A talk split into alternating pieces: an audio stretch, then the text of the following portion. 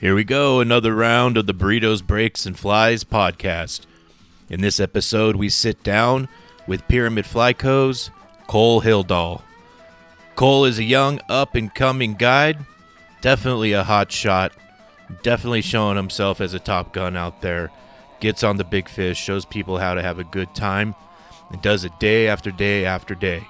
So you're going to enjoy this one, learning a little bit more about him and what makes him tick and where he came from.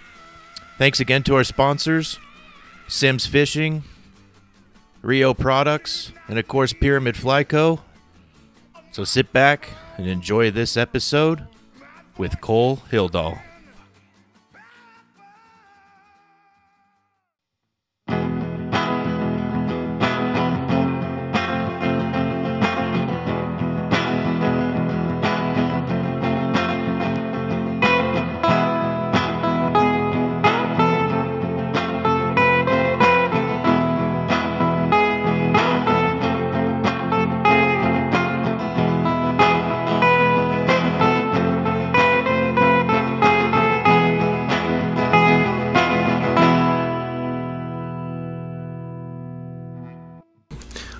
Right, welcome to another episode of Burritos, Breaks, and Flies. We're sitting here at the compound, just right outside Pyramid Lake Lodge in the secret headquarters of Pyramid Fly Co. And I'm sitting here with the one and only Cole Hildahl. How's it going? There he is. and I said your last name right. Yes. Yeah. About time. Yeah, yeah. it's obviously as I just found out, I was calling him Hilldale, No. and you got some. See, he's mad. Mad. Hildahl. so just there it is, Cole Hildahl. Thanks for joining us. Yeah, absolutely. Yeah, you're number three in the lineup. How do you feel about that? It is what it is. It is what it is. I'm the newest guy. Right, best team, for last, so- right? Yes, sir. Best for last. and you are the newest guy. Yep. Yeah. So how long have you been guiding with This Pyramid is my second year. Second on year. The team. Yep. Second year. And how old are you? 22. That's ridiculous. Like you could literally be my kid. yeah. 22 and you don't see that often you don't see 22 year olds working at the level that you're working here Right. and, and on top of that in a world class fishery Absolutely. right you got the world's largest cutthroat trout i mean Yep. literally almost sitting out the door You could walk to it. you could walk to it. You could, yeah, you can walk to it, literally. So, with that being said, like how, like how did you end up here, 22 years old? There's so many other things you could be doing. Right. You I was uh, born and raised in Reno, Nevada. Mm-hmm. And I grew up hunting and fishing with my dad since out of diap- diapers, practically. Uh huh. Started probably fishing out here with my dad, probably six or seven years old. Okay. So you got a lot of years out here. Yeah. Yeah. It's been fun. But I just started like hardcore fishing this lake probably seven years ago. Seven years. Yeah. I mean, that's a long time though. Right. Think about it. Yeah. I mean, and that's the amount of time that you spend out here. I I know the amount of time that you spend out here as a guide, right? And just in one season, you'll have. Holy smokes! I mean, how many days on the water? Just mean- just guiding. I mean, at least what? Just, I mean, over 120, Yeah. Right. you know? And yeah, like, and when, like when I was in high school, coming out here every weekend back in the day, spent a lot of time on the water. Right, right, and then that doesn't even that, that those 120 days don't even include the time that you're out just scouting, Right. checking out new water. Free time. Free I mean, time. I'm, and I just moved out here full time to the lake with my girlfriend. Yeah, got a little fifth wheel, and we're living out here full time. And on my days off, I'm fishing. is there anything really little about a fifth wheel? Not really. It's Right. a big fifth wheel. Okay, all right. I was gonna say. I haven't seen like the little fifth wheel, yeah. but that's quite the commitment. You know, and especially at your age, Yeah. and that shows the degree of seriousness in which you take, you know, your your job, your profession, Yeah. you know, your chosen field, and one hell of a field, you know, because it's definitely beyond. It's definitely beyond just sitting somebody down or standing somebody up and saying cast this way, Right. right? So, and and again, I keep emphasizing on the age of be your age and be able to instruct people that are potentially you know younger than you, and a majority of them are older than you, that maybe have been fishing for 20, 30 years. Yeah. But they're coming out here as, for the most part, most people are coming out here as students. Mm-hmm. You know, a lot of we get a lot of newcomers too. a lot of newcomers. So, and- and I think what's interesting is that you're, you know, you're, you seem really comfortable in helping people. Yeah. Like, I don't see you having any difficulties in, you know, approaching any type of angler and saying, Right. "Hey, man, this is how it's done," or "Hey, lady, this is how it's done," or "Hey, kid, this is how it's done." There's a couple hard heads, but most of them sure. are willing to learn and Yeah. have a great time. I think they get over it pretty quick once, once you get them on a fish. Absolutely. and I've- I've noticed you kind of have the uh, you got the reputation of getting on big fish. I don't know why. I don't know Mm-hmm. Do you why. mean? No, I can make fun of you on that one, but no, no, I'm just kidding. No, but no, you, you have a tendency to catch great fish, whether it's you or it's your clients. You know, being in the right spot, the right time, and it all amounts to luck, right? But but what is luck though? I mean, it's I mean, it's more about confidence, sure, is what I would say, right, and just really just having a good time out on the water. right, right, You know, if you're that one client that comes out here to catch a big fish, and that's all you want, it's probably not going to happen. right. Just come out, relax, and have a good time. And confidence is key. Right, right. Well, and then I mentioned the luck thing. You know what they say about luck? It's it's preparedness, meeting opportunity Right. equals luck. So you have the preparedness part. You got everything that they need, everything they need for the day. So if you're coming out for a guy trip out here, if they don't have it, you have it. You Yes, need, we need- literally have everything: I need waders. You need boots. we- You have jackets, right rods, reels, ladders, everything. flies, Right? Food, line, food, bobbers, food. food, food, Yeah. and food. You got everything. So there's your preparedness. The opportunity is all out there. So that's I know you spend your extra time looking for that opportunity. You know where when you're off a trip or you have an off day, it's not necessarily an off day for you because you're like, man, you know maybe this spot wasn't fishing as hot as I want to. Where else could I go? So Yep. you you have you have the ability, the experience, and the knowledge for all the time that you spent out here. You know, like with your dad and, and yourself mm-hmm. like, hey, where do I go this time of year? Where do I think they're going to be, and, and whatnot? So there's the opportunity, and then client comes out. Wow, you had good luck, you know, Right. you know. So that's pretty awesome. I, I I like that a lot. And you've been you've been just to backtrack a little bit on your fishing experience. I remember years ago, like you were blowing up the Truckee River. Yeah. Yeah, and like people would talk about you. Hey, who's that kid? Because you're smoking just big fish out there. Anytime you pull up a picture, there's Cole. You know, it was mainly like I've seen you just, you know, with the Browns, Yeah. which was No, back in the day, I used to fish the Truckee quite a bit, Mm-hmm. but once I started, you know, exploring other places, yeah, finding places I like to fish more, because Mm-hmm. the Truckee can be pretty tough. yeah. You know, definitely. Well, it's notoriously a hard fishery, Yeah. but it it does coincide with Pyramid Lake because Pyramid Lake itself is not an easy fishery. No. There can be great days. We all know that. Yeah. There can be days where you're just like, I don't know this beach, and and then you're it's just it's just blowing up. You're just like, what the hell? Some days it doesn't matter what you're throwing, how you're throwing it, what Right. you're using. right. You'll catch fish, but on the tough days, got to kind of know where those fish are going to be at what time, Right. and what technique to use. Right. And that's not the easy thing to do. Right. Because anybody could come out here with, you, you can outfit somebody with everything that they need. You can outfit somebody with, you know, maybe even an approximate depth. Hey, they're fishing, the fish are hitting between here and here. But And, and they, and they like, and they, they're tending towards these colors here, but you can't just go anywhere on the no, lake and do like that. Like a lot of people I hear, fishing the indicator nine feet down.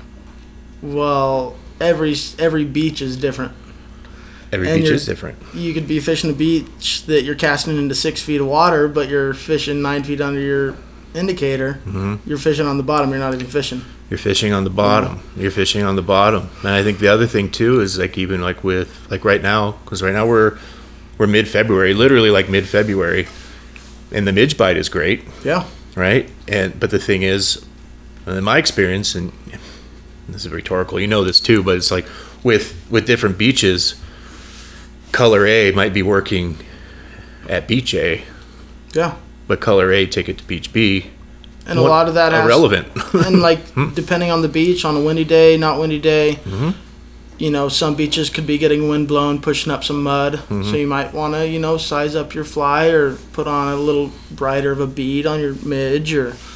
Yeah, there's a lot of or fish up here, not down right, here. Yeah, it could be cruising the middle of the water column. Right, right. You just gotta always switch it up, right, find where the fish. right. It's like a, it's like a, it's like a bowl of soup. Yeah, right? Yeah, you're not going to see what's at the bottom. But like I tell, I tell people like, hey, if it's super muddy, nasty, whatever, and you can't get to the edge, like a mud line or something, you fish higher because you can always see the cracker on top of the soup, right? right. That's what the fish are kind of doing sometimes. Yeah, and it depends where you're at. Obviously, I always like to say it's always better to be above the fish hmm. under your indicator. The fish are always looking up. Yes, they are. Yes, they are. And most of the time, they're always under your bobber. Yeah, That's what I like to tell people. Right? Yeah, I've heard you say. I've heard. I You know, know, Trevor says that too a lot. yeah, yeah. Dude, they're right under your bobber. but like generally, the fish are cruising right on right on the bottom. Generally, mm-hmm. not every day. Yeah. But and they're looking up, so you ideally want to be, you know, two three feet off the bottom. Right. In most cases, depending on the day.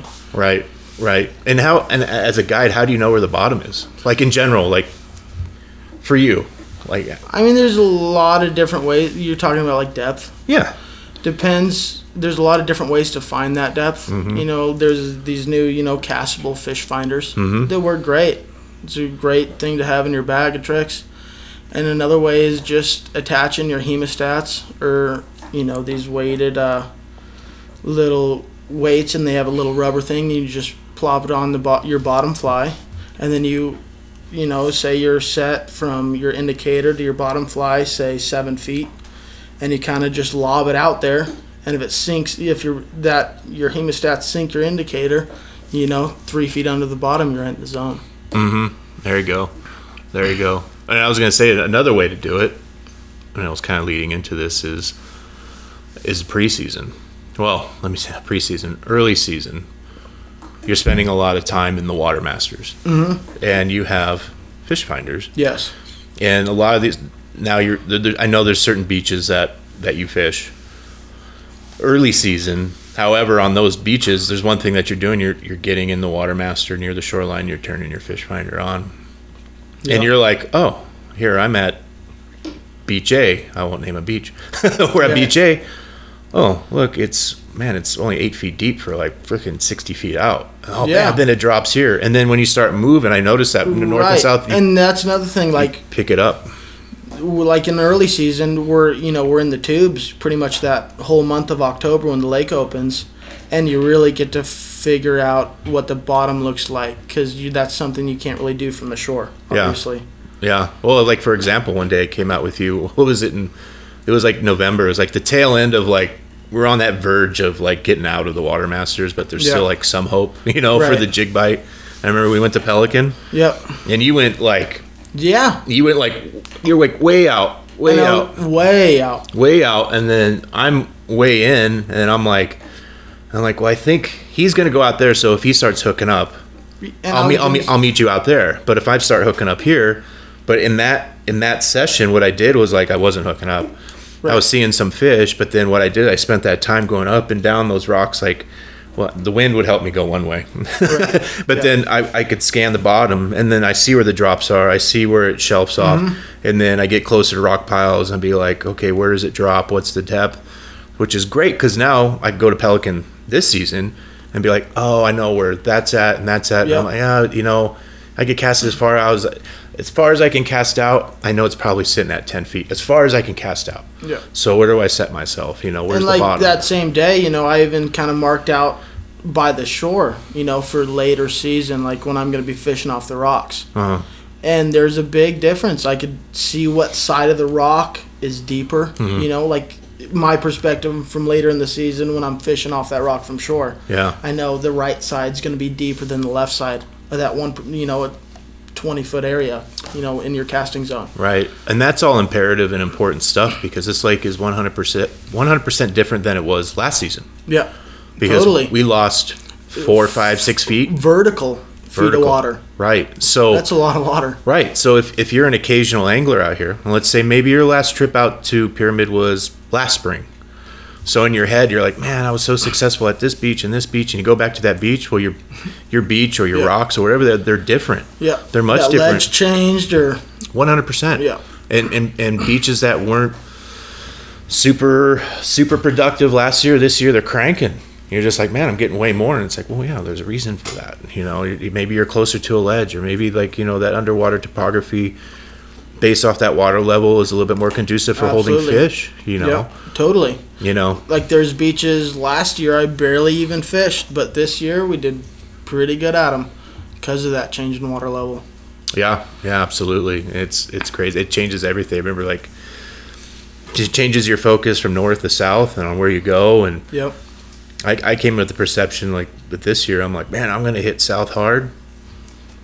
Wasn't really cracking off. I mean, it, Yeah. it did. I mean, they were there, but it, it proved to be kind of like in foresight. You're like, it could be good, but if it's not, I know why Yeah. you know and then but then you see these new structures which is which is cool like on south beaches you saw new underwater features that you didn't see the year before you're like oh man i didn't realize there was rocks there and that's where i was potentially fishing last year but Yeah. i wonder what's beyond that you know and so it changes everything so yeah you got to be very aware of that um, you mentioned the wind playing a part now that's Yeah. interesting explain that maybe a little bit to, to, to listeners like how in your in your in your eyes in your head you know how how a wind direction can completely change a beach It totally can in many ways. Mm-hmm. Like especially on the sandy beaches, you know, that time and time again, you know, day after day, that wind blowing in there, it could potentially change where the ledge is, Mm-hmm. Or you know, make it make it muddy in there, mm-hmm. And that can be pretty good some days. right. Because that east, you know, wind right at your face, it's pretty tough to cast in, mm-hmm. but it could also push a lot of food and mm-hmm. and you know bait fish into that shallow water right on the ledge. and those are things to take in consideration. A common perception with uh, the recreational angler out here is oh it's going to be stormy and there's going to be wind it's probably going to be good but you and i both know that It's not always true. That's not always But- true. Sometimes it could be complete garbage because it's Right. the, the way the storm's blowing. Like, Which Right. way is it blowing? Which Where's direction? It, which direction? Why? Um, is it coming out of the north? Is it coming out of northeast, northwest, South. southeast, southwest? And all those play factors. And it, I know it plays factors in my head where I come out and I'm like, oh, where's the wind coming? Oh, it's coming out of the southeast. I know where to go. Southwest. Right. Well, I'm not going that place. Totally. You know, you know what I mean? Every day, the night before, I'm what's the wind direction, and Mm-hmm. and that's gonna some days determine on where I'm gonna go the next morning.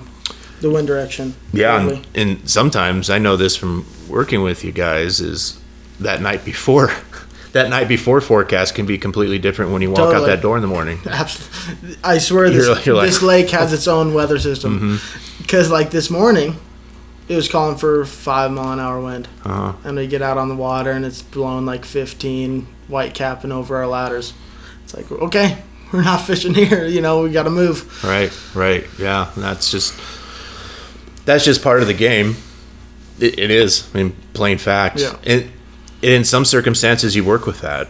Uh, it might not be feasible to move. Sometimes you're like, well, this wind sucks so much. Regardless, I know where we're going to move. It's going to suck. So let's tough it out here. And sometimes Right. when you tough it out, though, sometimes, like you said, it changes. Like all of a sudden, you could have that. you could have that white cap condition for a while, but then all of a sudden, an hour later, it sits down. out. It sits down. You know, and everything settles down. And the fish are like, "Oh, holy crap!" And all of a sudden, Yep. boom! You know, things are happening, which it's crazy. Yeah.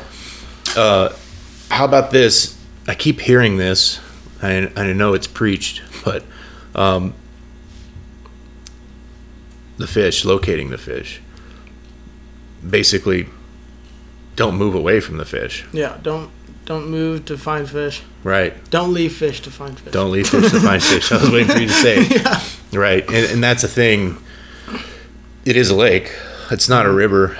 You know, a river you can walk a beat on that river, and you could look at features in that river. And you're like, there's a rock, there's an eddy, there's there's a pool. You know, there's ripples, blah blah blah blah blah, and you know to work those, and you know how to beat those up. And you're like, I know there's fish in there, but if there isn't, you move to the Yeah. next next feature, next feature. But the lake's different. The lake does have features but the water's not moving like river. There is a current. Don't get me wrong. Some days there's a gnarly current. Sometimes there is a river-like current in here. It can move at a pretty fascinating clip that you would never, never suspect that it could move at. But the fish move differently here. Mm-hmm. You know, it's like that toilet bowl effect. Right. They moving left, they moving right, They're just going in circles pretty much. going in circles. So that's the whole concept. I think is basically when you when you hold your ground, when you know, when you know, hey, I know the fish are cruising at these depths.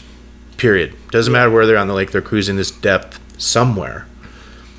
So it, it usually pays off to hold hold ground. Absolutely. Yeah. The you know when the fish come, the fish are just going in circles. They're going in schools of fish, and when they roll through, you're just waiting them for to, for them to come in. Right, right. And here's another fascinating thing about the lake.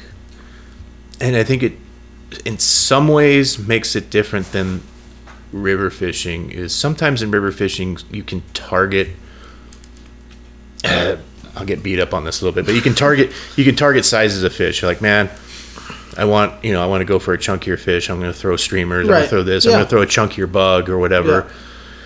Um, and, and that's not always the case on a river, but, But yeah. you, you kind of you, you know what your target zone is. I don't know if I'm throwing this size bug, I'm going to result in this size fish probably. Here, it's the craziest thing. People ask you like, how do you catch a big fish? It, it doesn't matter. It's pretty much weeding through the little ones. It is weeding through the little ones. You know. I mean, and it's crazy on what like on the midge sizes. I mean, I won't I won't take a deep dive on the midge sizes, But, but, I've I've caught a 18 pound trout out here on a size 16, 18 midge. You Mhm. know? which is nuts. Yeah. which is nuts. I mean, how do they see that? Like, why? Like, why are they wasting their time on that?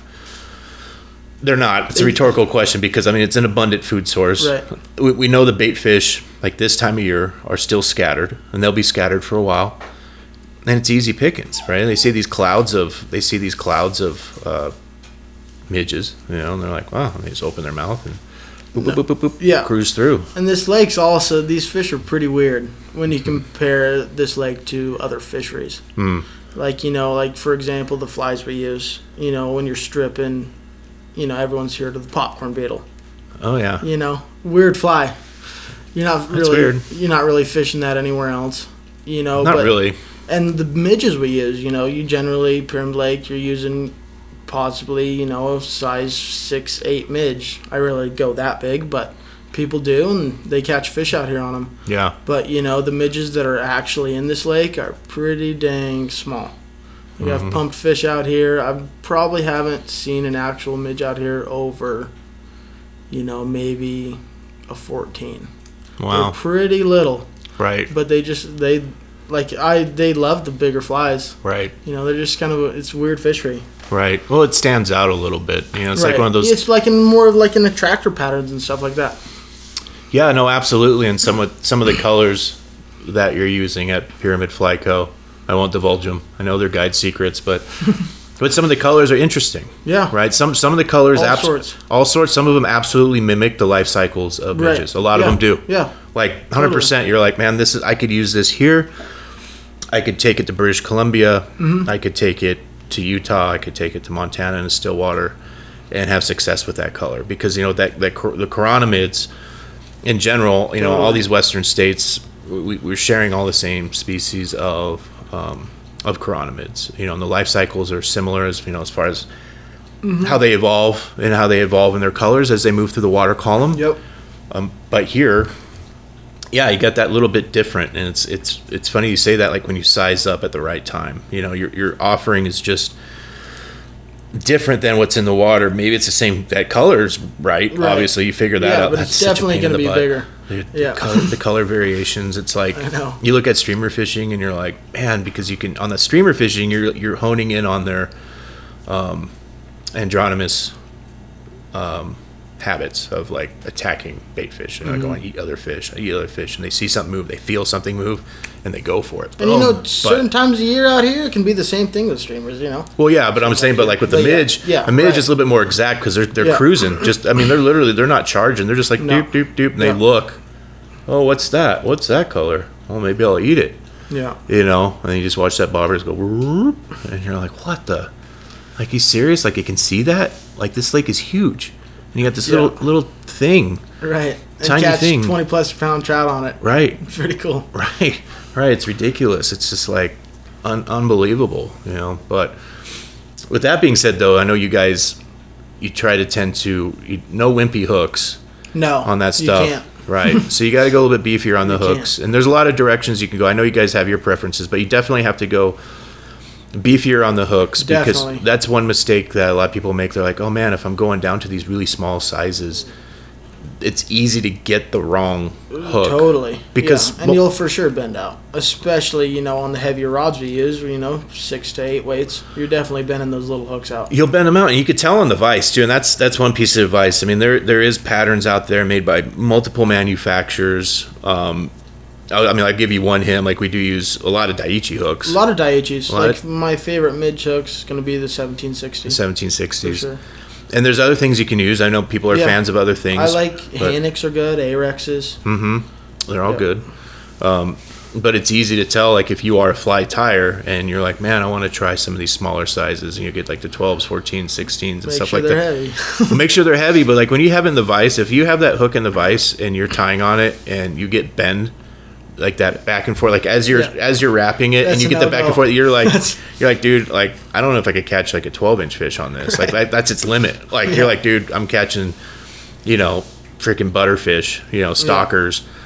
With that little hook, I mean, I mean, you can challenge yourself, I guess, to see if you can do it. I mean, see how long you can keep it on. go with a five weight. Fight Yeah. it for a long time, but Fight it for a long time. not worth it. And then typically, and typically, what are you looking at as far as like leader setups and stuff? Um, without getting too in the weeds on that, I mean, what are we looking at? Eight pound, ten pound, twelve pounds for like for, midges? For stripping, mm-hmm. I'll either go with 15 or 12 Mm-hmm. for my stripping rod, and then for my indicator, I'll fish my leader 10 or 8 pound Yeah, is what I stick to. Nice, Occasionally 12, but rare, very rarely. interesting, interesting. And then all the rods. I mean, as far as like on the indicator size, indicator side, all switch rods. All switch rods. I mean, I'm looking at them now. It's Yeah. all switch rods. No, no single hand rods for the indicator. no single hand rods, floating lines. except for me. Yeah, well, you got this freaking 10 foot six single hand rod. Yeah, yeah. I mean, it it's right in between. It's right in between. It doesn't know where, where it belongs. It's awesome though. It's fun, dude. It's a blast. Yeah. Um, but yeah, so you got that. You got that 11, 11 foot 3, 11 foot 6 range on the switch rods. Yeah. Um, either six or seven weight mainly. Six or seven weights. well, I don't think we really have any eight weight switch rods. no, Because with the switch rods, you can get away with the six weight rod, no problem. Mm-hmm. No problem. right. And then with that, you're coupling with the lines. All the lines we use, we got the Rio Chucker Yep, that's all. with with Mao tips, Mo tips, Mao tips, Mo tips. know. I know. Alex will hear this and be like, "Yeah, I always forget." I call them mount tips. M O W. yeah. heavy mount tips. And what that does, and what that does, correct me if I'm wrong, but you know, one, we're extending the head length of that Yep. of that chucker line, Mm-hmm. and then also it gives us more ability if we are fighting wind. It gives us a little bit more grainage to get Yep. through the wind. And then and then a majority of these shelves out here because we're not we're not necessarily short casting. The chucker line by itself will work great on like a river environment where we have you know maybe shorter throws. We're, we're in closer to the fish, and then we have the water working with us Mm-hmm. to pull lines. Out here, we don't have the water necessarily pulling lines for No. us. And some of these shelves are crazy, like like Oh. this this spot down here, which we'll leave unnamed, but the one down here. You got you have a long you have a long shelf and it's crazy because And- you have to get right. Some spots don't really have like a significant ledge. Mm-hmm.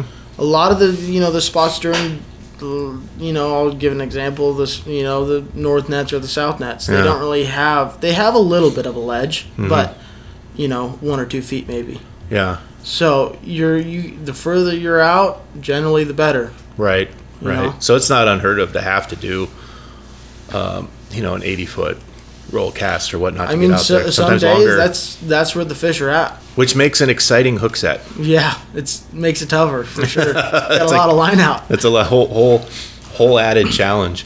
So let's let's take a step back and, and talk a little bit about the guide life.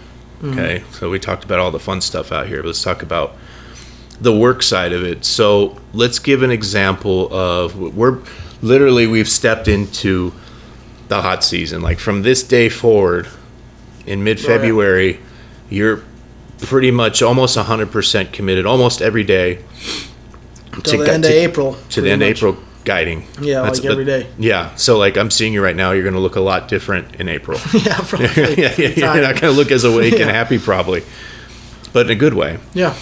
So exp- maybe explain to the listener what a day is like for you. How does it start? What time does it start? Let's say let's say you know it's first week in March. Fish are popping, you know, all day. And you got you know you got four or five clients coming out. What does that look like? What happens when your eyes open up? What happens? just depends on you know what day of week. Obviously, the weekends are going to be more crowded, mm-hmm. and especially once that spawn starts hitting, you know, getting that spot Right. is important. So And that has to be tough as a guide service Yeah. because it's not like you and your buddy. Like, bro, let's get up early and go sit on the beach. You have to defeat that. Like, you have to find your way into the crowd of the recreational anglers to make sure we get Yeah. you get your clients on the water. right. You know, so what does that like? How early do you have to get out there sometimes to secure that spot? I mean, sometimes pretty early. Like on a weekend, like for example, On a bu- busy weekend. You better be up. You know, some. You know, by four o'clock at least. hmm You know, down there on the water. So that means you you're getting up at least by three Yeah, some days earlier. just know, to get down there, Just to get down there. right? Then you know I'll go sit down by the ladders. Obviously not putting them in the water yet. Right. And most of the time I'll buy a camping permit since it's not fishing hours yet. And then I'll have my clients meet me, you know, an hour before sunrise at the spot. I'll send them a pin, and they meet me there. hmm And then if they need waders, we'll wader them up, and then get on the water. Hmm. Start teaching them how to. Usually, most people pick it up pretty quick, especially with the switch rods, Right. casting, Right. Right. and then start netting fish is my part. Start netting fish, huh? Yeah. I like that. On a good day, you know, every every day is not you know on fire. Right, right, right. And then you're breaking. So I mean, in the course of that, you know, you're doing your thing, right? You know, let's let's if you don't know how to roll cast, or if you do, Yeah. hey, let's get you, let's get you dialed in, show you how we do it, Mm-hmm. you know, and show you the most effective way to get out there. And know, oh, hey, you're doing this incorrect or that incorrect. Let's fix it. It doesn't take too long for you to get them dialed in for the most no, part. Mm-hmm. most people pick it up pretty quick, but it's the people that have the hardest time have are people that have never used a switch rod Mm. and have fished a lot Mm-hmm. because they're it's hard to you know bad habits Break bad Like, habits. break Yeah. bad habits hmm so Yeah. you got to go over it with them the main thing with these switch rods you gotta slow it down slow motion no overhand casting Way slow. yeah Way slow slow. motion way slow Yeah. and that's always a common teaching point with with fly fishers especially like if you get like that hardcore dry fly guy or right it's, you know or light gear guy deal. yeah and they're out there and they're just like freaking whipping the crap out of Yeah. it it's like hey bro it's like do you have to let all this line out there like you, you have more line out there than you've ever you have more line on the water right now than you probably ever cast it. Yeah. like you know you got 80 feet of water or 80 feet of line sitting out there you got to learn line management Yeah. you know take a breath go nice and slow and we had a great example of that recently we had the the bobber clinic mm-hmm. and it was kind of a, good. yeah it was great it was kind of a weird mix you had some guys that knew yeah and then you had some people that have never caught a fish Never- on a fly rod never fly fished yeah we had the one guy Yeah. first time fly fishing and on a lake Yep, and Like, he got a couple fish, and he he, got a couple fish. He's- stoked. He's like, "I'm hooked now." he's super pumped Yeah. and then he, and we had some other guys that were like conventional anglers and they came Yeah. out and they're like what the hell and it was funny like that morning you could see that learning curve in the morning totally. you can see it's like these guys don't need to help them as much. You know, they're just working on their casts themselves. Yep. And then you get these other guys where you're like, whoa, whoa, whoa, and you're constantly hand on the shoulder. You know, Right. nope, try that again. Nope. And like nope, one of the nope. guys was new to fly fishing, and he brought out a single hand rod, not Mm. the best setup, beginner setup. And he's like, "I want to use it." And we had switch rods for him, obviously. Yeah, I'm like, "All right," you know. He let him fish with it for an hour or two, and then I'm like, "Why don't you try one of these switch rods?" mm-hmm. First cast, he's like, "Holy crap, dude!" yeah, yeah. I saw the light. Yeah. He saw the light. But you know what? The beautiful thing was at the end of that clinic, because when you look down the line, when we were on the beach there, you look down the line. Everyone was casting like a pro. Yeah. basically, like It was you, you would you wouldn't have known if you walked up on that beach at that point in time. You had no idea that all those folks were in a clinic. Yeah, there was Early- what, you know. 13, 14 people. Yeah, and you watch him cast, and the guy that was just completely foobarring it and crushing midges. Yeah, I lost a lot of midges that day. me too. Yeah, I'm like, how did this happen? Yeah. Like, what? This was a good midge yesterday. Yeah. It had a lot of life left to it. it. But at the end of the day, they're doing great. Yeah. nice roll cast. Then they, they get into a fish or two. They're stoked. They get it, and they walk away, and they just wipe their hands clean, and they're like, "Man, I'm ready to do that again." You know. And I know a handful of those guys went out and bought switch rods and Right all this stuff. that. Right after that, probably three or four. And they came them. out. I had one guy. Yeah. It was T. Hopefully T will listen to this, but T. He went out. And he's one of the guys from uh, Sierra Gold. Okay, He- yeah. He, went out. He came out next week, and I think he nailed. He sent me a picture. Next weekend, yeah. he nailed like it looked like between a ten and twelve pound. I don't That's think he weighed it, but in his hands, I was like, Heck, dude, hell yeah. it's crazy. That's what it's all about. And he's just like, dude, I nailed it on a midge Yeah. on the bobber, and I'm like, perfect, dude. Heck yeah. Now, now you're on your own. I Yeah. Figure it out. You know, welcome to the game. Yeah. you know. yeah. So with that, so you got the guide day. So okay, we get him on the water, we get him started. You know, there, there's the fish thing happening. People are pumped up. They're getting pictures. They're stoked. Maybe it's their first freaking Yeah. first Lahontan cutthroat. You know, period. Most people that have been trout fishing all their life, it's probably even the first fish. It could be a Yeah. a, a pocket-sized fish. It's still the biggest trout they ever caught in their life. Yeah, and that's another super cool thing about you know me guiding Pyramid Lake Mm-hmm. is you know most people's personal best trout, depending on the angler, obviously, but is maybe twenty inches, Maybe. And Maybe. Yeah. and it's awesome because pretty much every fish out here is twenty inches, so it's awesome to just see the stoke. Someone Right. catches you know a ten pound fish or a six pound fish. Mm. And they're absolutely thrilled. That's the biggest fish they've caught in their life. Right. It's awesome. Right. And it's, it's and then and then they go catch a 20 pounder and they're just like almost passing out right. Well, they kind of ruin themselves. That's one thing. That's one thing. That's it's like fun. ruin yourself Well, it's funny when people do that. They It's come out and like some one of their first fish is just a monster, yeah and you're just like, man, I'm so I'm, pumped, like. I'm totally pumped for him, but you're like, man, you just ruined yourself. Yeah. And what do you mean? And they're like, well, you know, I mean, you hit gold, you Yeah. know, right away. Now you got to go and do it again and do Right. it again. But regardless, whether they catch that, you know, maybe that first fish is a 24 inch. It's like, dude, I never would catch yeah anything like this in a river. some people are just totally thrilled Right. and and we especially i get spoiled out here but you know a 24 inch is a, pretty much you know a big giant you know big trout That's a lot of anywhere trout. else in the world it's a lot of trout. it's a very special fishery Yeah. it's a lot of fun Yeah, yeah, I could tell you how spoiled we all get out here when we Yeah. see like a 24 and people are pumped on it. You're like, you're like looking around, going, "Am I missing something?" Yeah. Like, and then you realize, like, "Oh yeah, yeah, yeah, no, it is a great No, fish." You know, and you, you- right and you stop and you take a look at it, and you're like, "Yeah, that is actually that's awesome." You know, it took a lot of work for that fish to get to that size because most of them when they're coming into the lake, I mean, if you know, there, there's a few that are are wild. You know, when we kind of pick those out, a few, but they're not common at all. No. That's not the common catch. No. Your common catch is going to be the summits, right? You see a lot of the summits and you know and the pilots, which Mm-hmm. they are. I hate to use the word f- farmed. They are stocked, you know. Pretty but- much, yes. Yeah. Every fish in here is stocked. Mm-hmm. But they that's just because they can't really naturally spawn. Right.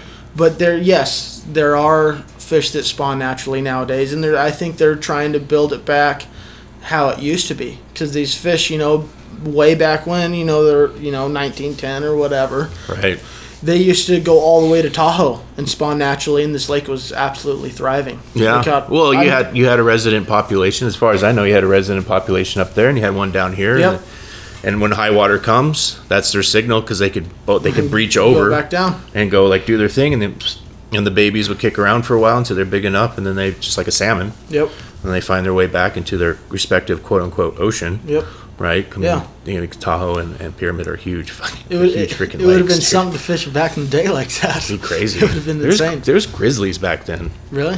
Yeah, I didn't know that. yeah. So the last the last California grizzly went extinct in extinct in very very late 1800s. I think it was the 1880s or 1890s. But can you think think about that? That's before Right. that's before the Truckee was. I bet you this there's grizzlies lined up on the Truckee back in the day then. yeah, yeah. So you know, in that spawning time, it'd be crazy to see something like that. I mean, what a crazy, what a crazy thing to think about. Because I mean, that makes sense. You know, they would want to you know eat them and stuff like Yeah. that and get you know chunked up and, and Yeah. everything like that. It's just nuts, and we don't have that now. No.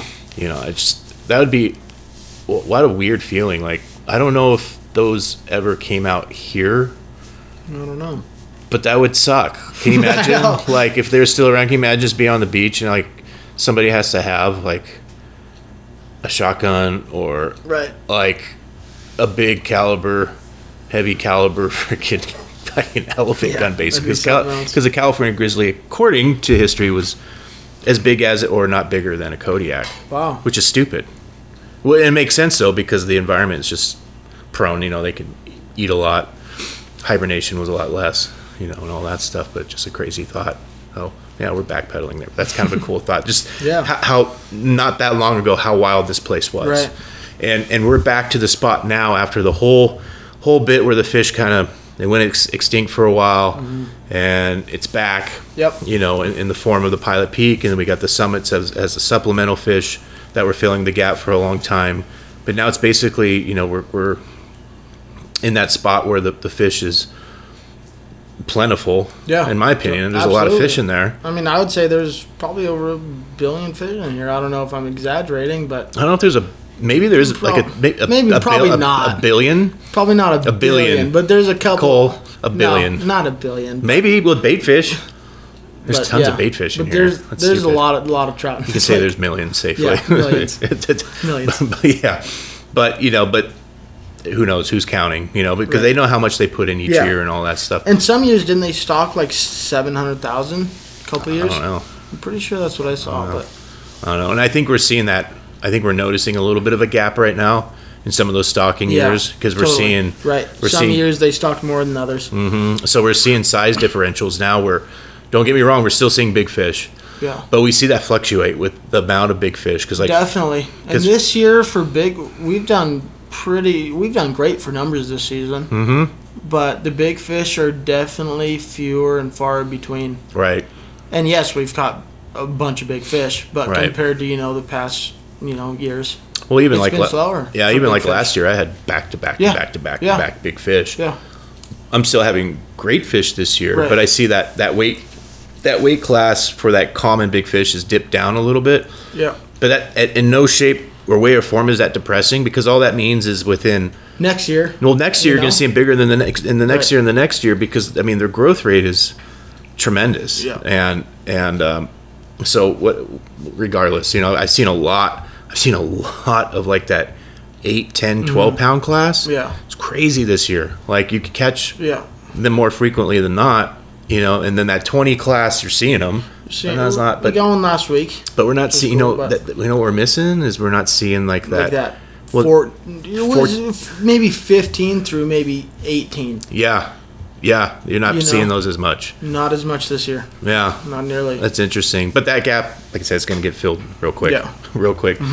So, again, back to the guide trip. So, midday, and we're breaking for lunch, right? And you guys are hand preparing, you're making lunch. Mm-hmm. Like you or Trevor or Morgan or whoever, whatever, whatever the client layout looks like. You're making lunch. You're always doing a hot lunch, Yep. like on the grill. Always hot lunch. Always hot lunch in some form, whether it's a, a grilled chicken, Kebabs. kebabs. I saw that. I That's know. a new one. I like that. Yeah. That's a new one. We're definitely bringing that back. Right, right. That's good. Just make sure you cook the veggies all the way. Don't get anybody that shits. And then, and then, and then not so worried about the meat, Yeah. the veggies. So yeah, you got the kebabs. You got all the different types of sausages. You do the burgers. You do the um, uh, you know, the certified Piedmontese burgers. A little plug for Sean. Those are tasty burgers. Um, I say the chicken, and then Brats. yeah, the brats, jalapeno cheddar sausages, bockwurst, all kinds of stuff that you guys have. Um, Sometimes tacos. Sometimes Yeah. tacos. Sometimes you know the thing with tacos can't be too windy. I know. Yeah, you always you know. So when you do the tacos, you have to have the backup plan. Yeah. You have to have the backup plan because you can have taco stuff everywhere. And then occasionally you do pulled pork. I know we're going to get some pulled pork out here soon, so that's always fun. You know, Mm-hmm. Yeah. and, and as the weather warms up, I think that that menu opens up a little bit more for more fun and, and stuff like that because you definitely have longer days on the water, you know, and stuff Yeah. like that. So it, it kind of takes on, even though the weather's still a little chilly, it still takes on more of a summer feel, you know, a little bit more sunshine on you. So a 55 degree day out here is awesome. Yeah. That's like it's it's been a lot colder this year too. Last three days it was freaking cold. It's chilly. it's been chilly. It's been chilly. The spring's going to be good though. Yeah. We're already seeing it. The fish are in close. Yeah. That's all we care about. You know, so all that means is maybe we'll have a little bit of a prolonged, you know, fun spring season. Right, and I think yeah, I think the spawns, and this goes both ways. Like we're catching fish right now that are, you know, super colored up, looking like they're ready to spawn. But I feel like the spawn's going to be put back a little bit. You Mm. know, maybe a couple weeks from last year, just because it's been a colder winter. Are you, are you putting wagers on that? No, No? This is m- my opinion, I guess. Oh, okay. I didn't know if there was like an inside wager with everyone on that, like saying, "Oh, I don't know," but yeah, but it has been colder than last year. one hundred percent, one hundred percent. Water's colder. Yeah. I mean, obviously the the we've we've had incredible storm systems move Yeah. through, like just Way dude, just getting whomped, man. Just boom, boom, year. boom, boom, Yeah. boom, just constant, you know. And you can still see it on the beaches. I mean, the beaches and the trails have dried up a little bit, but there's still soft spots. you know what I mean? So you could see the saturation levels pretty high. Yeah. Um, so we're getting a lot of water, which is good. You know, it's keeping those temps down and in control. And then, uh, I don't know. No, I, I like it. Mm-hmm. We needed the water. Right, right. And the fish, I mean, it's crazy. Like the fish have been responding well. You know, the summits have been doing, they've been doing their thing. You know, what summits do. Yeah. But the, but did I tell you how I feel about summits? They're fun, but they're just, you know, they're just kind of, I don't know. My client the other day, last week, caught a legit 10 pound summit. That's awesome. That's a big cool summit. see. That's a giant summit. Yeah. You know, before the pilots got stocked back in here, like my dad fished it this lake when he was my age. Mm-hmm. A 12, 13 pound fish out here was your nowadays 20 plus pounder. Yeah. Yeah. You know, No, 100%. it's, it's cool to see those big summits. I was stoked, and th- that was his first fish ever out here, first fish on the fly rod, and it was like, I was like, dude, I, I haven't caught one this year that big. You know, a summit, Yeah. summit strain fish. Yeah, the summits. It was a legit ten pounder. It was cool. But they are a blast, and Yeah. like when those summits move in, they're, they're cool because they just they just Oh, they They pack. They- do. but they're- they're And more- they super school. They school up. yeah time. they're more of a pack fish than the freaking uh than the Pilots, pilots yeah. are. The pilots are a little bit more broken up, Yeah. you know. And the pilots, I mean, they do pack or pod. Um, they, they do so in smaller groups. smaller groups, But- wolf packs. I call them. Yeah, yeah, yeah. Like a, it is like a wolf pack. It is like a wolf pack. Um, but the pilots this year, all year, have been just really, really pissed off. Yeah, oh, especially with this cold water right now. Yeah, I mean, they're just my client today caught a probably a twelve pounder. Mm-hmm. Almost took him into his back and just fired up. No, I agree. I had I had a uh, I had a twelver last week, the week before, and I was solo on it. Like all you guys Yeah, were gone. Yeah, all you guys were gone, and I'm on my own device, and like he took the bobber down and comes in, and I'm hand stripping him. I'm like, oh, I'm like, hey, it seems all right. I don't know, and then he starts getting in close, and then he. Then he catches a glimpse of the shoreline. He sees a ladder and everything, Peace and then, out. then he gets then he gets pissed and he starts moving left, right, up and down, left, right, up and down. And I'm like, man. And it got to a point where I'm like, man, did I foul hook this thing? It doesn't feel foul hook, but he's just, dude, there's just too much power behind it. Yeah. You know, and like, then I would get the passing glimpses of him where he'd go left and he'd go right. So he'd pass in front of me and I'd catch a glimpse and I'm like, well, he's decent size, but not, like, what's going on here? And they just kept going and going and going. And then I have to let him out. Comes in too close and like I try to get his head above the water because usually like those pilots or summits, Right. Once You- you, get their head touching the surface, they lose their their power. right? But this one, They wasn't No, having. the, no, the thing was, is the difficulty was getting his head up. Like I get it within inches, and I'm pulling, but you know your limits. right. Well, especially when you have such a short lead on him, and you're like, man, I don't have that much leash on him, and I pull him up, and I'm like, I'm gonna, I'm gonna rip him off. I'm gonna break off, put Mm. too much on him. So you let him go again, and you get him close again, and let him go again, and then finally get to the point where it's like you feel he's not losing the power, and you just give him the full onion. Yeah. You know, and you just break him through. Like you catch him on that right pass, like where he starts kind of coming up, and like you just take advantage of his momentum, and you just freaking loop him up, boom, Yeah. get his head above, and just bag him. And in the bag, he's just freaking going batshit. And you're just like, what the hell? And it's like you want to hold the thing, and he's just like, nope, nope, nope, nope. Yeah. And you just pop the hook out and let him go, and he's bam, he's fired off, boom, gone. And I'm like, wow. I'm like these things. I'm like, I don't know what's in the water. right. Maybe, well, maybe there's Yeah. something in the water, but they're nuts. And you know? especially this time of year and in October too, Mm-hmm. you'll see see them fight pretty hard. And especially like with the big big ones, Mm-hmm. they just like to lay on the bottom, you know, back forth. They don't always go, you know, on huge runs. Everyone's asked me how much backing do I need to be on my reel.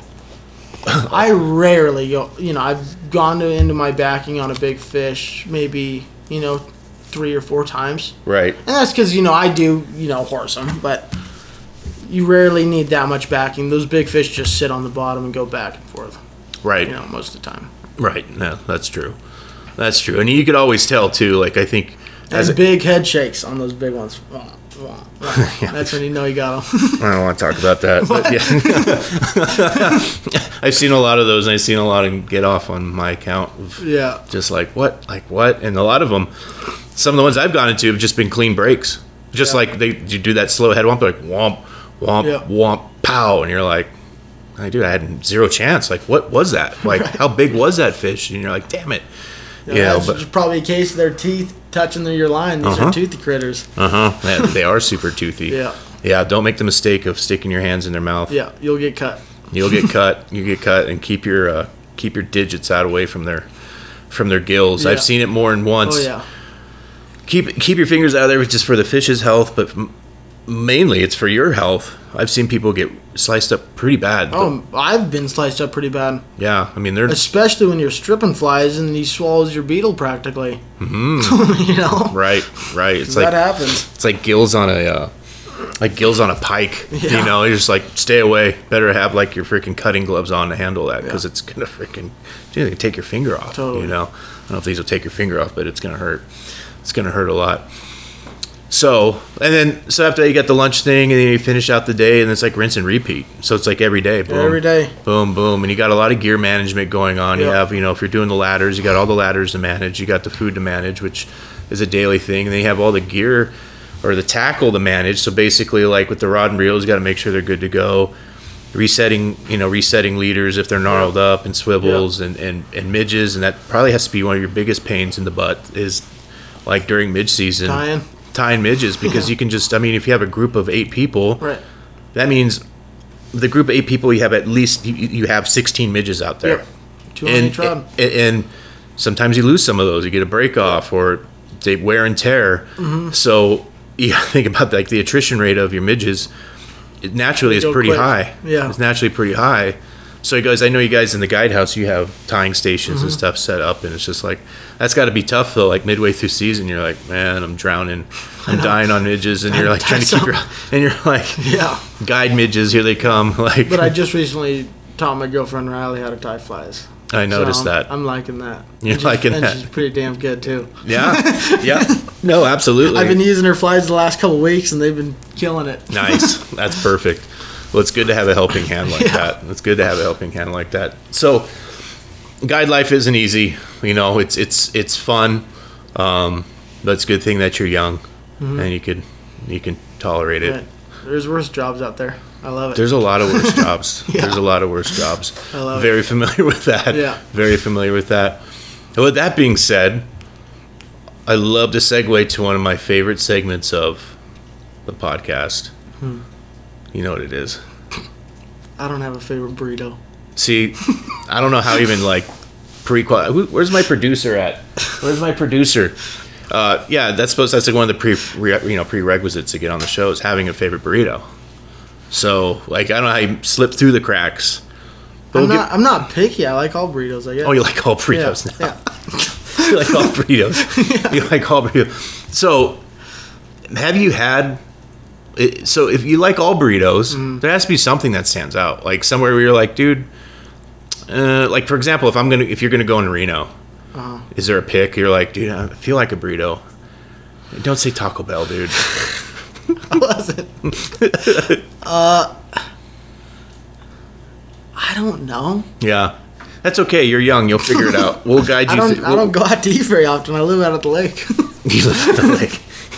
but you do go out to eat. So let's talk about that. So I'll pick your favorite burrito. You know what your favorite burrito Uh-huh. is? It's a carnitas burrito. okay. okay. Yeah. I like carnitas. you do like Yeah, carnitas. Yeah. good. Yeah. And and the way you do it is without keep the rice and beans out. If you want rice and beans, uh, get them on the side Okay. because you need you need the you need the purity of the pork. Yeah. Mm. You need to be one with the pork, right? Okay. And then you know a little bit of dressing, depending on where you go.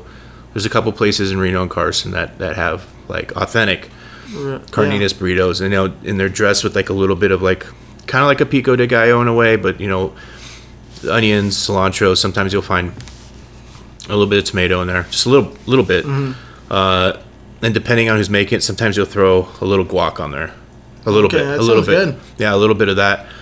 And besides that, that's all you need. And then the tortillas are pretty authentic. I know I, I say this over and over again in most of my podcasts, but you, they go with If you go to authentic Mexican places, the tortillas are almost transparent because of the amount of lard in the tortilla. Okay. So when you combine that with uh, with the pork, like that fat and everything kind of seeps through, so that you can almost you can almost see through it in a way, mm. like in a way. So you know you're on the right track. And then about a third of the way through eating the burrito, yeah.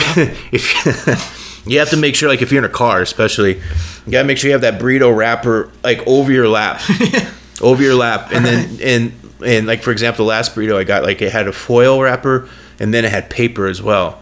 So you want to position the foil and the paper okay. in, in a way that you know if you have to suddenly turn left or right, you know, like something's happening, like there's a situation outside and, and you're in the midst of a bite, yeah, and you have to look right. You don't want to, you don't want the drippings to like fall into your pants, right? Like okay. you got like the KUIU pants, right? Yeah. You don't want the KUIU getting stained by the pork. right. It is kind of a badge of honor, you know. Most, but but I know you spend a little bit of money on those, so you want you want to keep them clean, yeah. right? So you want to avert disaster. But if you're getting that somewhat clear, it'll be like a, it'll have um, a slight tint to it, like a little bit maybe a rose tint. Okay. You know, so that's the good pork drippings. It's coming off that outside bark of the carnitas you know that caramelization. Mm-hmm. Yeah, yeah, yeah. So I'm just helping you out here. All right. so that, that's what you know. That's you got to bring me one. I'll bring you one. Yeah, we'll, we'll have some out here next week, and then and then it's just it's just a thing. It's just a thing. But I know what your favorites are. I think. Hmm. I know you're a connoisseur of sushi. Yes. Yeah, it's like stupid. Sushi. Like it's funny. Like talk about sushi places, and you start rattling stuff off, and like you have these um, like sushi menus like implanted in your head. You're like, bro, this place has this and this one doesn't have this. But on the sushi level, I mean, what's your favorites? Like as far as I mean, not places, but like what actual like? I really just like you know just normal nigiri. Right. Yellowtail. It's probably my hamachi. Favorite. Yeah. Yeah. Okay. That's probably that, my favorite. That's like your favorite. Yeah. How do you feel about the salmon? I like salmon. It's all right. It's good. Okay. Yeah. All right. Tuna's good. Tuna, Snapper. like maguro. Yeah. All right. How about um, uh, there's unagi, which is the eel. Right. It's cooked, but that's and that's oh I that's just like a so-so for me. I'll yeah. eat it, but it's yeah, not my favorite. If it's there, yeah, you'll go for it. Yeah. But otherwise, like you probably wouldn't like go out of your way to Take order it. it. Yeah. Like if it shows up, you'll right. eat it. Yeah, yeah. But it's like, yeah, it leave it. Yeah, and that it is one of those common things, regardless of the sushi place. It kind of comes out the same. Yeah. You know, it's like, oh, it's got some weird, maybe kind of like teriyaki sticky sauce on it, mm. and it's cooked. Unagi sauce. There you go. And it well it depends on where you go. Yeah. Uh, depends on where you go. Um, did we talk about red snapper? That's a good one. Have you tried that one? I don't know about red snapper. It's worth it. And another thing is I've never been to like a super like bougie sushi place before. I well, yeah, you've been to good, ones. There's great ones in Reno. There is. Yeah, and that's yeah. they're probably they're they're kind of more underrated than you would think. I mean, mm-hmm. Reno really isn't in a uh, too far of a proximity from the ocean, relatively yeah. speaking, no. for transportation I mean, of fish. What five hours from the ocean? If that, the coast, you know? if if that. Yeah. And, I mean, really, it's kind of irrelevant. Well, here's yeah. here's a, here's a little known fact about sushi. People are like, oh, you're not, you're so far away from the ocean. Say, hey, look, look, if if, if you know anything about fish, you can freeze it. you know? Well, that's the key. That's the key. So there's a lot of cases where people are like, you know, they'll they'll do something sushi with their fish, like on a fresh catch or something. Mm-hmm. You can do that but most sushi grade stuff is frozen. Yeah. For a period of time. And you need it to be frozen, correct? Mm, or, well, or no? so for for for uh, health consideration, because right. if there's any That's parasites or anything in That's it, you freeze it for let's say freeze it for let's say it's 14 days. Yeah. And then you can cut into it. You're good to go because it it eliminates or drastically reduces yeah. the amount of parasites that would heard. be in it. You know, you can go for it like straight out of the water, go for it. You know, but that's how they do it. So mm-hmm. when people say, "Well, it's not fresh," it's like, bro, doesn't matter. We get it. Been frozen it's been frozen, dude. Yeah. Like, what are you talking about? Yeah. You know, and it is easy, like to prepare. Like, if you have like, I got one sitting in my freezer right now. I have an amachi loin and I have an ahi mm. loin.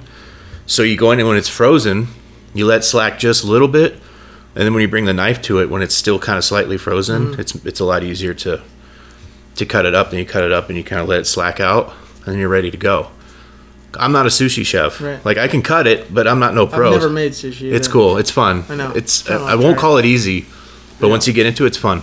It's pretty simple. Like and it, you got to be careful because once you figure out how to do it, You just be like going to the store and buying freaking hamachi loins and crap and freaking rice and hamachi. You're just freaking sitting there whipping it up, you Yeah. know. But it makes you appreciate when you go to the sushi places and get it. So Yeah. there you go. So sushi. I know you have an affinity for the Traeger. Yeah. Yeah. Love 'em. They're yeah. great. Yeah. What do we work rocking here? We're rocking. What is it? Just the Rangers. The Rangers. Yeah. I I have one Scout. too. But and it's super cool is with I have a Tacoma. I can take it out for lunches and plug it back in the back in the back of my truck. Dude, and it's great It's because awesome. it windproof too. Yeah, you can totally. you can latch that lid and Yeah. freaking let it And you can grill on it. I you can get that thing up to 500 degrees and grill burgers in five minutes on it. right, You know, Mm-hmm. right. super cool. Well, I think it's kind of it's it's a nice piece to have in the the guiding world because you can literally like walk away and say you want to do something ridiculous, like you you have something you want to cook for a little while. You go up there and start at nine o'clock and just let it Mm-hmm. Yeah. slow cook, and then you're like, oh crap, it's twelve. You go up there, it's done, Do it all the time. and you didn't have to sit there and babysit. Excuse me, you didn't have to babysit it, you know. no. you know, or you can just grill. Sometimes it's good, depending on the day. Sometimes it's nice to walk away and just take a break. Yeah. You know, bring the clients around. Hey, we're Yeah. just gonna cook this, just hang out. Put a tri tip in there for two hours or whatever. Uh-huh. Yeah. Yep. Tri tip Yep. sandwiches for lunch. Tri-tip sandwiches. See, that's one thing we left out. The tri-tip Yeah. sandwiches. Tri-tip's fantastic. Yeah. It's so easy to prepare. You just Yeah. slice it on the bias, throw it on some bread, Yeah. get out of here.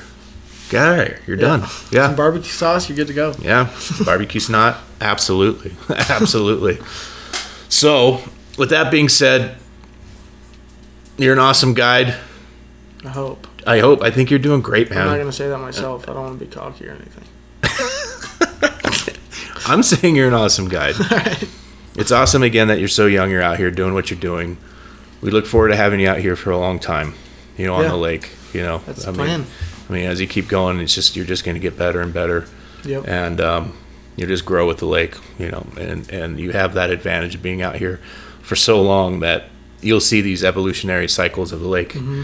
You know, so you might you start figuring out like I don't know. There might be segments where there's these six year patterns or eight year patterns or something, and you start catching these revolutions. You're like, oh, I know what it's going to do because back in whatever, da, da, da, it did this, and you see the lake doing the same exact thing. You know how the fish are going to behave and what they're going to be on, and Yep. and all that stuff, and then you'll be like completely dialed on all the patterns and all that stuff. You know, maybe I don't know. The midge patterns never seem to end. Yeah. It's ridiculous. Something different every year. It's it's retarded. Like you get so stoked. Like that's that's a, that's a scary thing. Like tying in the off season. You're like, oh, I'm gonna tie all these up, and you get out there, like, dude, these aren't even working, and I Yeah. got like 50 of them. Yeah, like, what do I do? what do I do? So, with that being said, if anybody wants to book with Cole, you got to give us a call at Pyramid Fly, 877 PFC Flies, F L Y S. I think that translates to 732 3597. I'm not sure. Not sure, but I think so. Pretty much have it memorized. Go to pyramidflyco.com, pyramidflyco.com, not company, pyramidflyco.com. And you can actually see your bio on there. The whole team's bio Yep. is on there. So, a Bunch of pictures, everything. yeah, if you want to learn more and see pictures of, of Cole, you can do that. Or you can go to his Instagram. Yeah. I mean, he's got pictures up there of stuff. Lots of stuff. Lots of stuff, sometimes fish.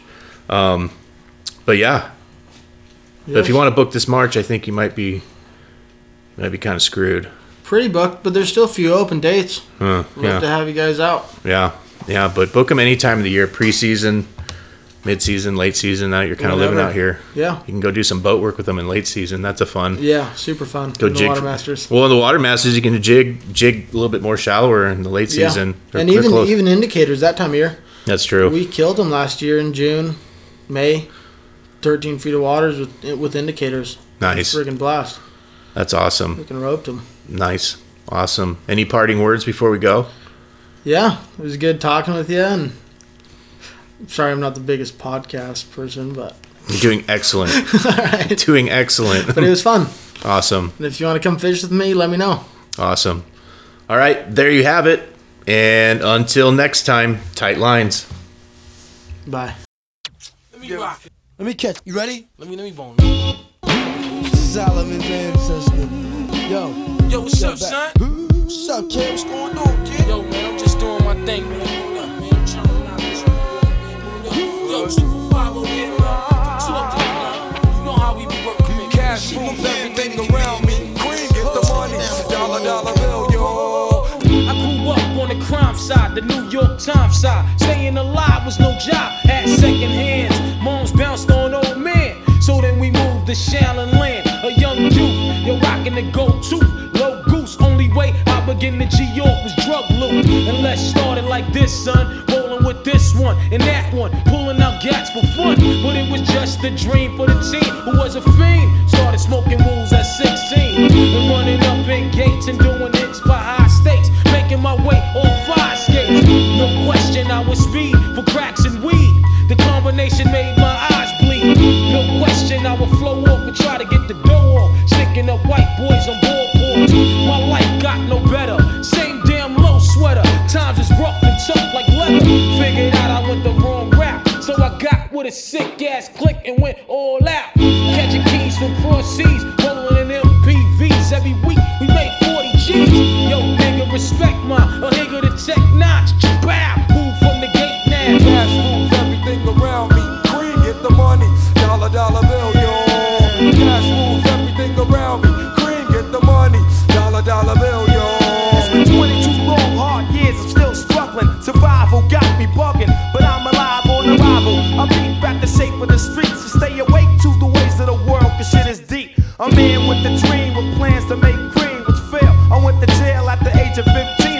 a selling drugs and such, who never had much, trying to get a clutch of what I could not.